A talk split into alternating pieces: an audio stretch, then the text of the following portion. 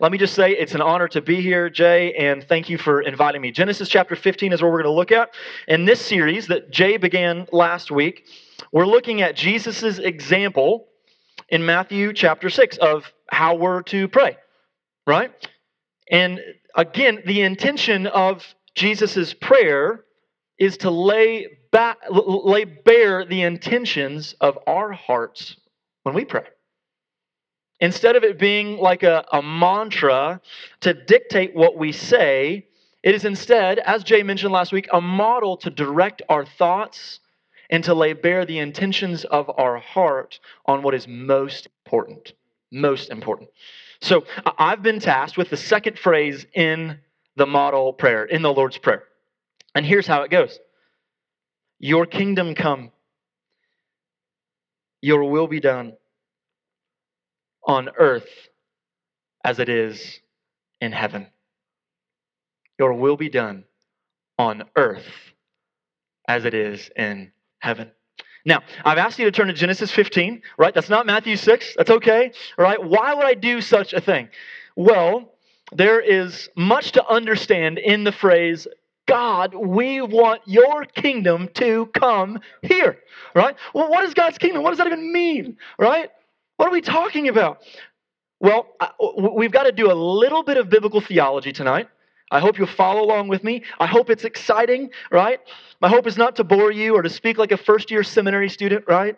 But to help you and uh, maybe help all of us grasp the direction of God's story, where it's going, right? And the connection between the Old Testament that we sometimes feel far removed from to the New Testament.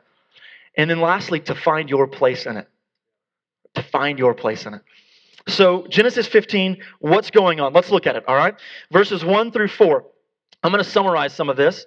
Uh, verses 1 through 4, we see that God is speaking to Abraham. Abraham, we didn't know him until chapter 12 of the book of Genesis. And the, the way we know anything about Abraham is basically he was a pagan. He was a random guy, right? In Genesis chapter 11, God noticed a group of people that had tried to, in pride, exalt themselves and become like God.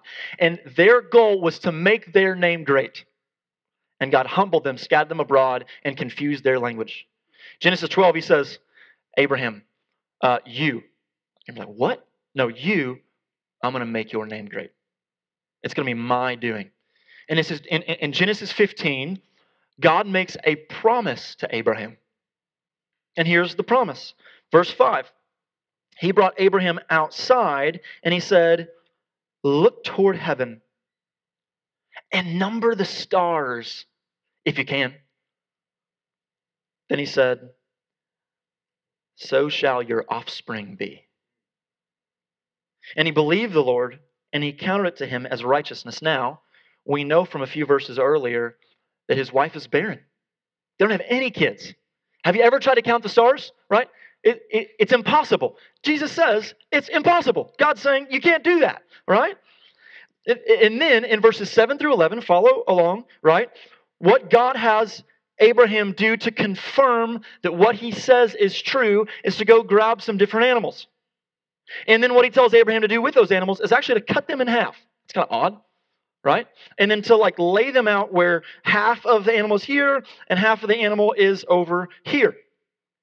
And then in verse 17, it says, When the sun had gone down and it was dark, behold, a smoking firepot and a flaming torch passed in between the pieces that Abraham had cut.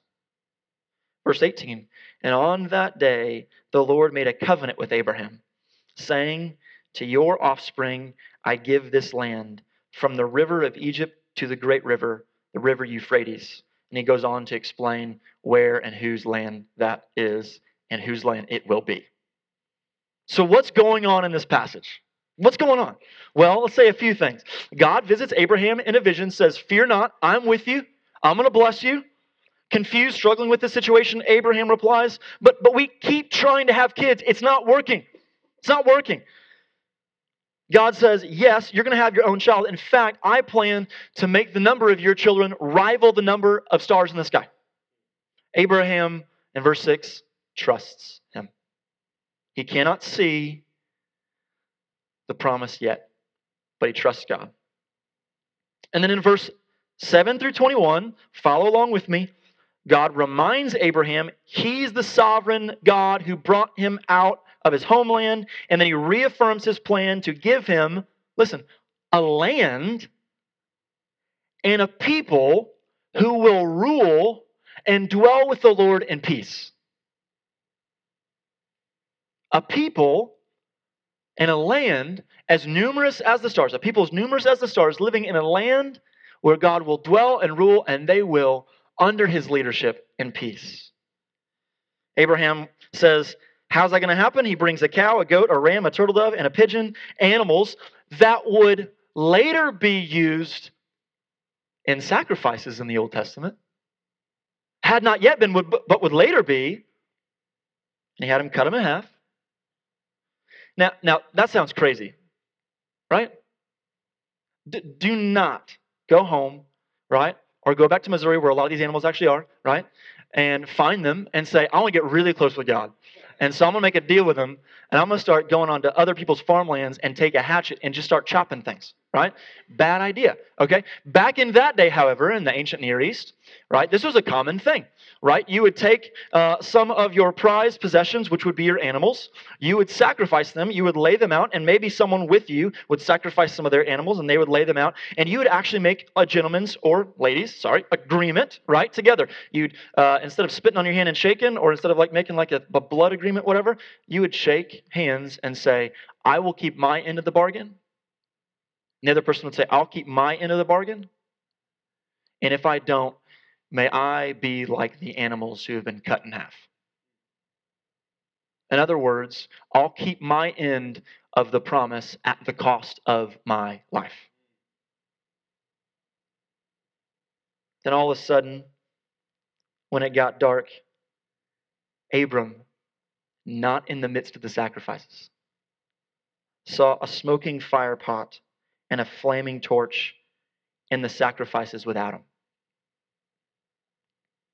as we know, the Lord would actually later lead God's people in a pillar of fire and a pillar of cloud.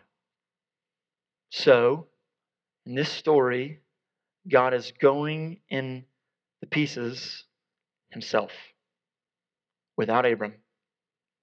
He's taking upon himself alone the promise to accomplish his word and vows to be destroyed if he not keep it. You say that sounds crazy. Well, that's what the book of Hebrews says. Hebrews 6, 13 through 14. For when God made a promise to Abraham, since he had no one greater by whom to swear, he swore by himself, saying, Surely I will bless you and multiply you. Now, if you're not getting it yet, What's taking place here, I'm going to say it like three different ways so that you grasp it. What's taking place here is God is going to the place of promise in the sacrifice and making the promise to a believing Abram that he would, at the pledge of his own life, keep his promise to create an offspring of his own, an offspring of Abraham, a people of his own possession, a holy nation, a kingdom of priests who would reign with him in his own land forever. In other words, God, at the pledge of his own life, promised that there will be a promised and protected people of his own possession, the very offspring of Abram, who will rightly dwell in a beautiful land that he will give him. In other words, he is going to, at the cost of his own life, come where sacrifices had been made and be the ultimate sacrifice for his people. In Genesis 15, there's thousands of years still before Jesus would come and walk the earth. He's going to come in, midst, in the midst of many sacrifices that had, that had occurred and say, The cost of my own life, this will happen this will happen. God is going to, at the cost of his own life, create a family of faith, faith like Abram, who believed in the future promises of God he could not yet see. See, see, here's the difference between us in the New Testament and Abraham in the Old Testament. He had a, a faith in the future promises of God. We, now on this side of what occurred 2,000 years ago, have faith in the finished work of God.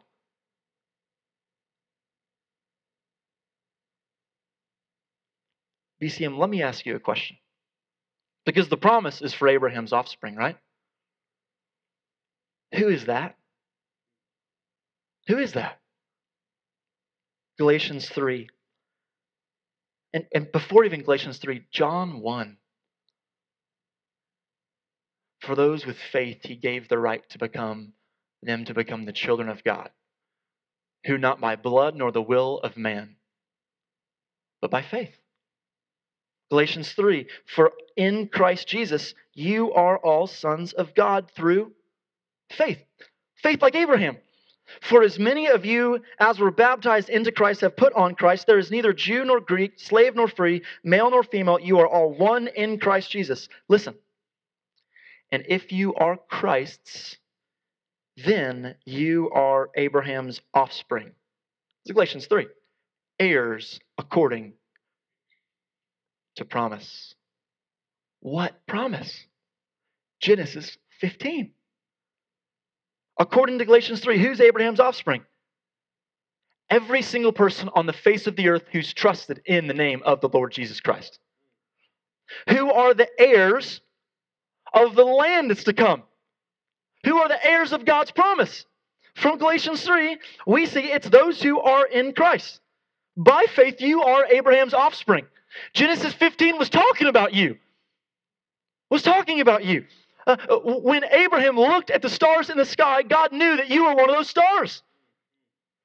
By faith, you are Abraham's offspring. Romans 4. That's why it depends on faith in order that the promise, Genesis 15, may rest on grace and be guaranteed to all Abraham's offspring, not only to the adherent of the law, but also to the one who shares the faith of Abraham, the father of us all.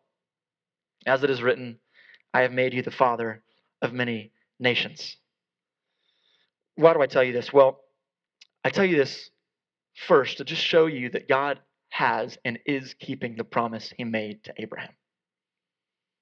Um, my wife and I, when we first started dating, uh, we began to discuss. We, we kind of like knew that we liked each other enough that we kind of wanted to get married. We didn't really know what marriage looked like, but like you know, I, I had dated a number of girls in high school, not because that was not a, whatever, right? And uh, and uh, and when I met my wife, I'm like, okay, I'm marrying this one, right? Uh, now, I didn't know what marriage looked like or anything like that. But after about a year of dating, we began to have some of those conversations about marriage.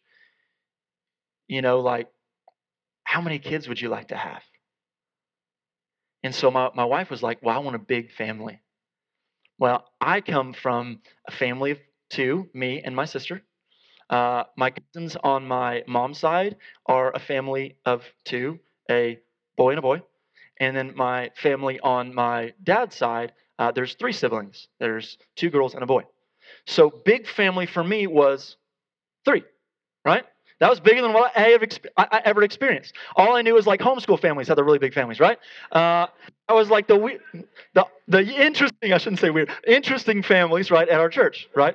Now, now hear me, hear me, hear me, hear me. Hear me, hear me, hear me. We plan on homeschooling. So I can say that, right? All right, so, oops. Okay, so, so she said, no, no, no, like, like six. Thinking, you're crazy. Uh, will that work? Like, does that, I don't know how, well, that's not going to work. She, she had been in a family of two but her cousins, there was 10 in one family, like cheaper by the dozen almost, right? And she had seen that and loved it. She loved a big family. Now, I, I know you don't need to know all my business, but um, by the Lord's providence and sovereign care, we're probably not going to have more than the two that we have now, right? Uh, we're probably not going to be able to. However, I can tell you this the Lord loves a big family. The Lord loves a big family. In fact, that's his idea.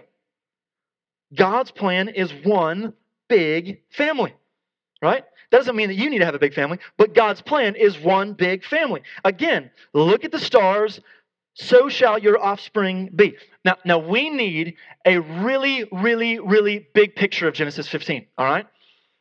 A whole Bible view of Genesis 15. Because the promise God made of his own life through the sacrifice in Genesis 15 became a promise he kept by giving his own life as a sacrifice. Jesus, God in the flesh, gave his flesh to gather a people for his own possession from every tribe, nation, tongue, people, and language. Listen, there might have been only like 12 to 500 people following Jesus 2,000 years ago, but do you know what statisticians say right now? There's about 2.68 billion people on the face of the earth right now who proclaim to follow the Lord Jesus Christ. You better believe he's going to accomplish that which he said he's going to accomplish. And that doesn't even consider the last two millennia of believers who have gone to be with the Lord, right? And if you don't think he's going to keep his promise, we have a picture of the future because Revelation chapter 7, verse 9 says this. I looked, this is John now, right? He has a vision from the Lord. This is not Abraham looking at the stars. This is John getting a vision from the Lord at the end of days. I looked, and behold, see if this phrase sounds kind of familiar a great multitude that no one could number. Hey, look at the stars and see if you can number them. That no one could number from every nation, from every tribe, from every people, and from every language. And what is this people doing? They're standing before the throne. The God they serve is king. And this is a picture of his kingdom. From all tribes, peoples, nations, languages. And they're clothed in white robes. They've been given white robes, they've been made pure. With palm branches in their hands, and they're crying out with a loud voice Salvation belongs to our God who sits on the throne. He will bring his kingdom. He will. That's his promise. Jesus sitting on the throne even today with all authority in heaven and on earth will make sure of it. It will be built as the gospel goes out his kingdom, and it will be brought when God returns for his people. Here's my question tonight. In everything you are pursuing in this university, in everything you aim for in life, is this chief? Is this higher and greater than them all? that you would stand around the throne of God, linked with arms from those you were in classrooms with, worshiping God and saying, Salvation belongs to Him. Is that your greatest aim in life? That's the aim of the prayer God, your kingdom come. And not just for me, on earth, for everyone, for every tribe, nation, tongue, people, and language. For those I don't even like. I want them to stand around me. And, and maybe here's another question What part do you see yourself playing in that? Because God's means of accomplishing His plan is you. Empowered by His Spirit, you. He will see to it its end, but His plan is to use you to His end. Do you desire that end? Do you want His kingdom and His will here? It will be. So, what does it look like to desire that, to pray to that end? Well, I have three, three simple phrases to help describe to you what it looks like to desire God's kingdom come and God's will be done here. His will that is done right now in heaven where Revelation gives us a picture in Revelation chapter 4 and 5. People, angels, all the beings that currently are in heaven are worshiping God now there, where all is pure and righteous and just and good. What does it look like to desire that here? Three things. If you're a note taker, here's your, your notes. Ready? Number one if you want to see God's kingdom come and will be done here as in heaven, number one, pursue Christ likeness. Let me explain. Pursue Christ likeness. These are easy, uh, tangible phrases, yet much more difficult in life. To make it your aim to pursue Christ likeness above all else. I mean, we pray His will be done on earth as in heaven. Well, a good question to ask is what is his will? What does that look like? It looks like Jesus, who is the perfect image of Almighty God, God Himself dwelling among us. What does holiness look like? It looks like Jesus who brought his nature, that it can exist perfectly in heaven, and brought himself to earth and dwelt among us. He did not sin. So, what does it look like for heaven to meet earth? It looks like Jesus. Maybe ask the question uh, what disobedience to God exists in heaven? None. None. And so, what does it look like as we pray for God's will to be done here as it is in heaven? It's to pursue Christ with all of ourselves, running from disobedience, repenting of sin, and hard charging, running after Jesus. This is a prayer that expresses the desire of God's ways as they are in heaven, where all is glorious and good, perfect and pure to be on earth. Where does that begin? It begins with you with you. It is a prayer for God's ways to be your ways so that His will is seen and known on the earth. The desire for God's ways out here directly corresponds with obedience to God's will in here.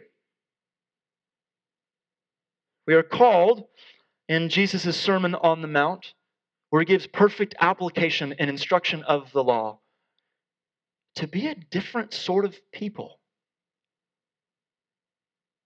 to look differently in the world,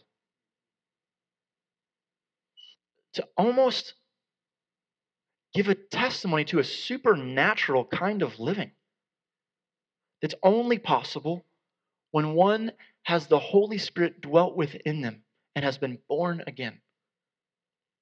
God's community is called on this earth to be a sort of reflection of what heaven looks like for the earth.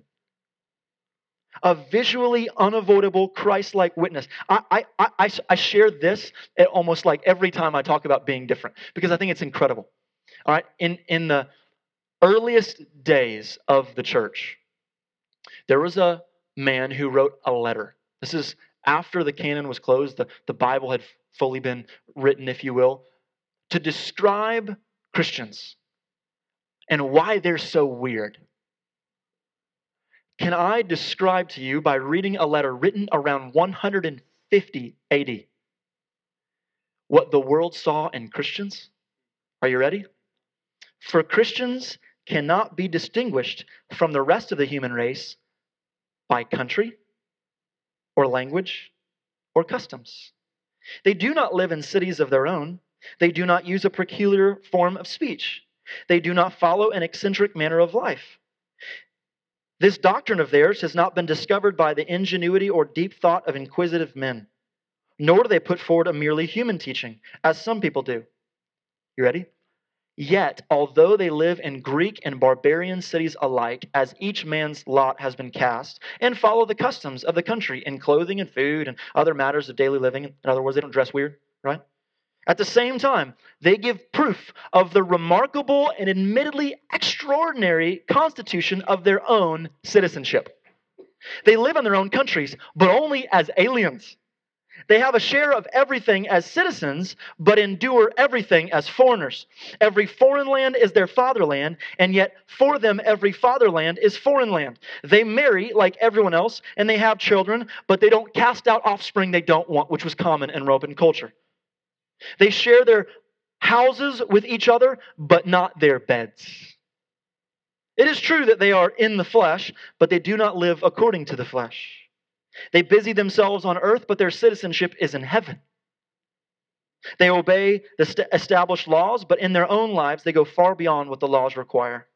They do love all men, and by all men they are persecuted.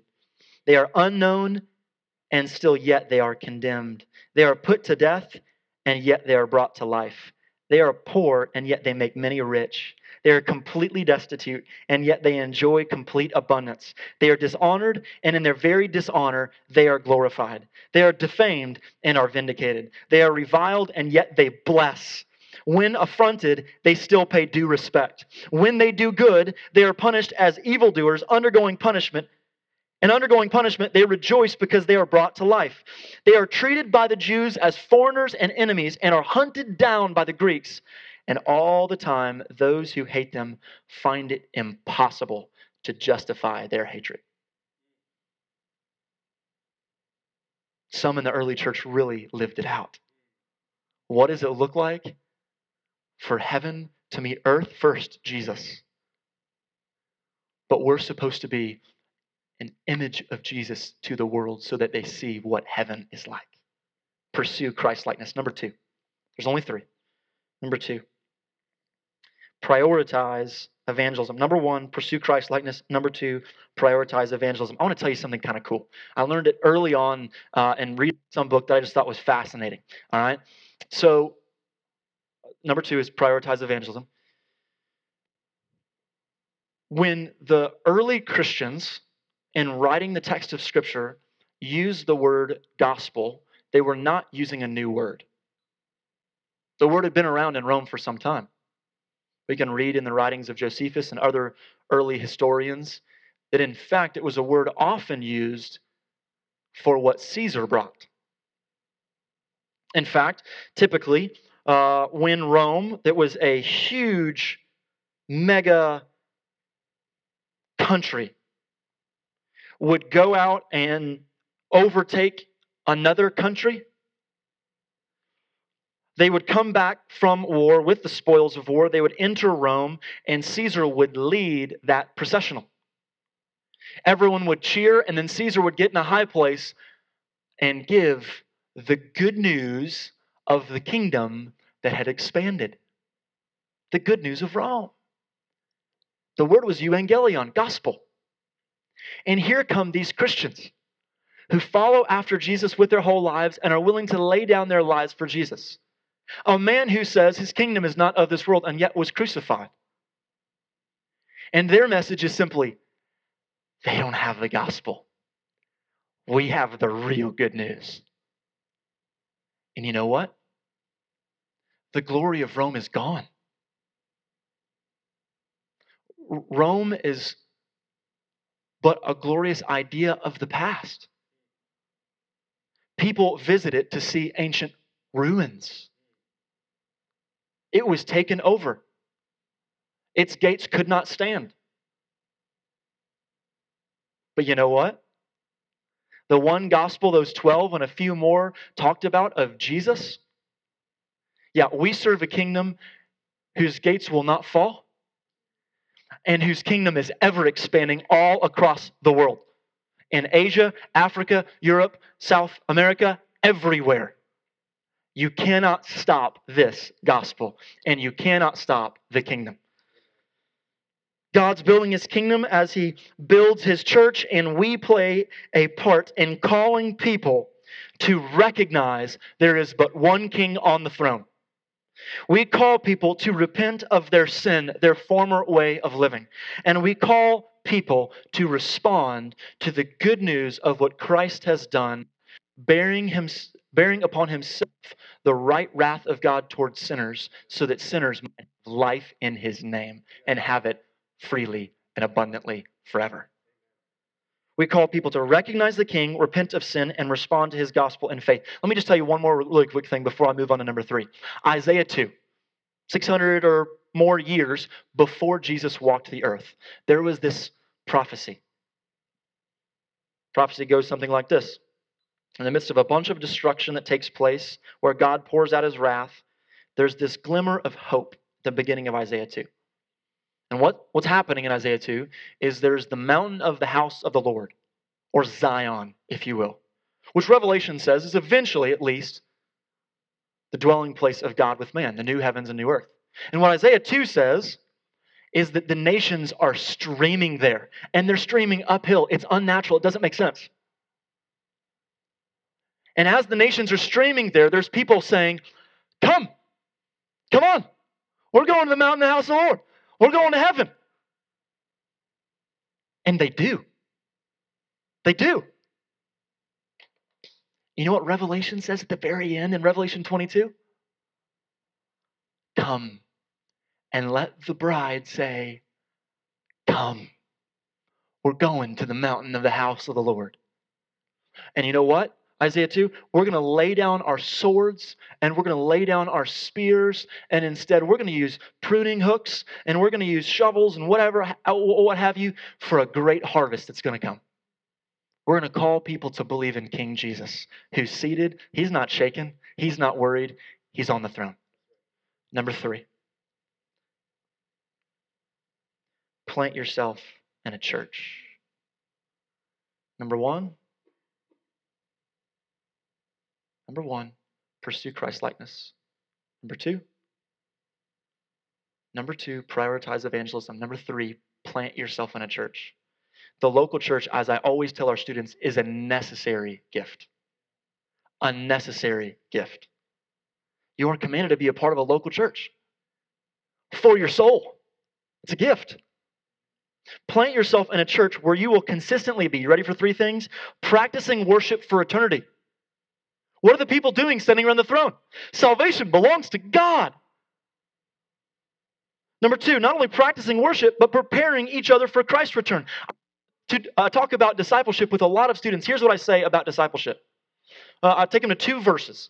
Uh, it's Hebrews, well, two sections of Scripture. It's Hebrews 10, 24 through 25. Here's what it says Consider how to stir one another up to love and good works, not neglecting to meet together, as is the habit of some, but encouraging one another as the day draws near. So, with the end in mind, meet together because you need it for encouragement. And then Hebrews 12, 15, it says this See to it, this is a command for us, see to it that no one fails to obtain the grace of God. What is your role in a local church?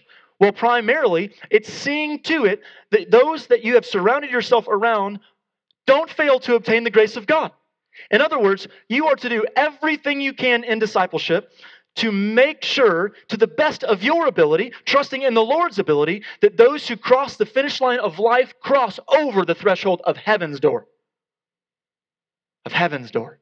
See to it that no one fails to obtain the grace of God.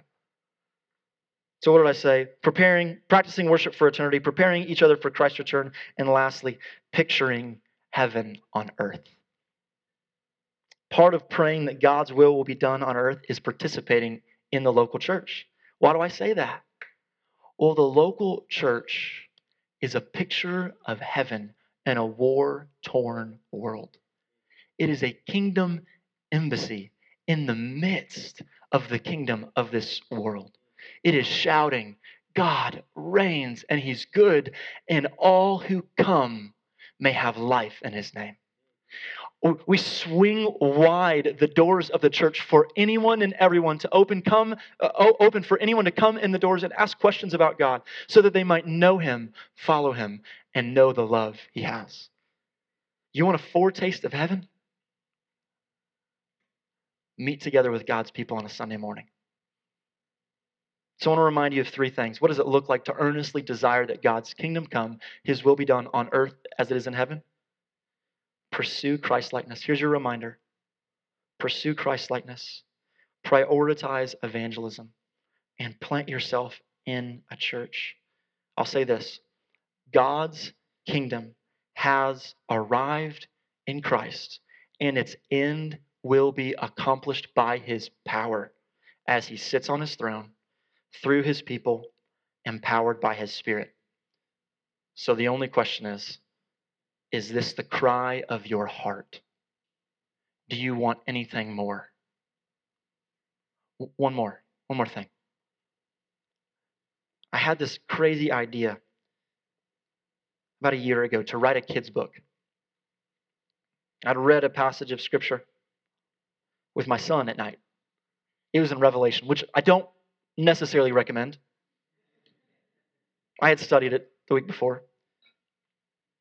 And let me just summarize it real quick. And I hope this brings you great encouragement. Revelation is written to seven churches, at least originally, real churches that existed during a time of great persecution. What did they need to hear? Well, God thought that John needed to write down this story in Revelation 12. He said, There's two signs. A lot of signs and symbols in Revelation. There's two signs. The first is a woman who's going to give birth. Okay, so mind you, I'm not telling you anything like crazy interpretation of Revelation here. Right? I'm avoiding the controversy parts. There's this woman who's going to give birth to a male child. That's what it says. She's crying in birth pains for that time to come. No one doubts that that's God's people awaiting the Messiah. And the boy is Jesus. I mean, he quotes Psalm 2 in a second, and no one doubts that that's Jesus. So we're not, we're not on any kind of doubts here. This is going to come. In fact, to those listeners, he'd already come. That's the first sign. The second sign is this. Are you ready? There's this great dragon. And he had come to devour the child. Now, in verse 7, it tells us the dragon is the devil, so we don't have to speculate here. And so you've got a baby being born, awaited Messiah. And then you've got a dragon, which is Satan, and he is, his goal is to devour that child. Kind of grotesque language, right? Hence Revelation. And all that's said is this. But the child was caught up to God and rules on the throne and basically has a chain around the dragon's neck. There's not really much more said there. What is trying to be communicated to seven persecuted churches? The dragon lost. You, you want the summary of Revelation 12? He lost. In fact, and I, I hope I'm in trouble. In fact, the chain around his neck will one day be yanked hard enough. He's a lion on a leash, and God's holding it. The one who sits on the throne with a scepter. The dragon lost. That should bring you great encouragement as you go to all people with all the teachings of Jesus, as He's with you all the days of your life, and as He has all authority on earth. We pray, God, your kingdom come, your will be done here as in heaven.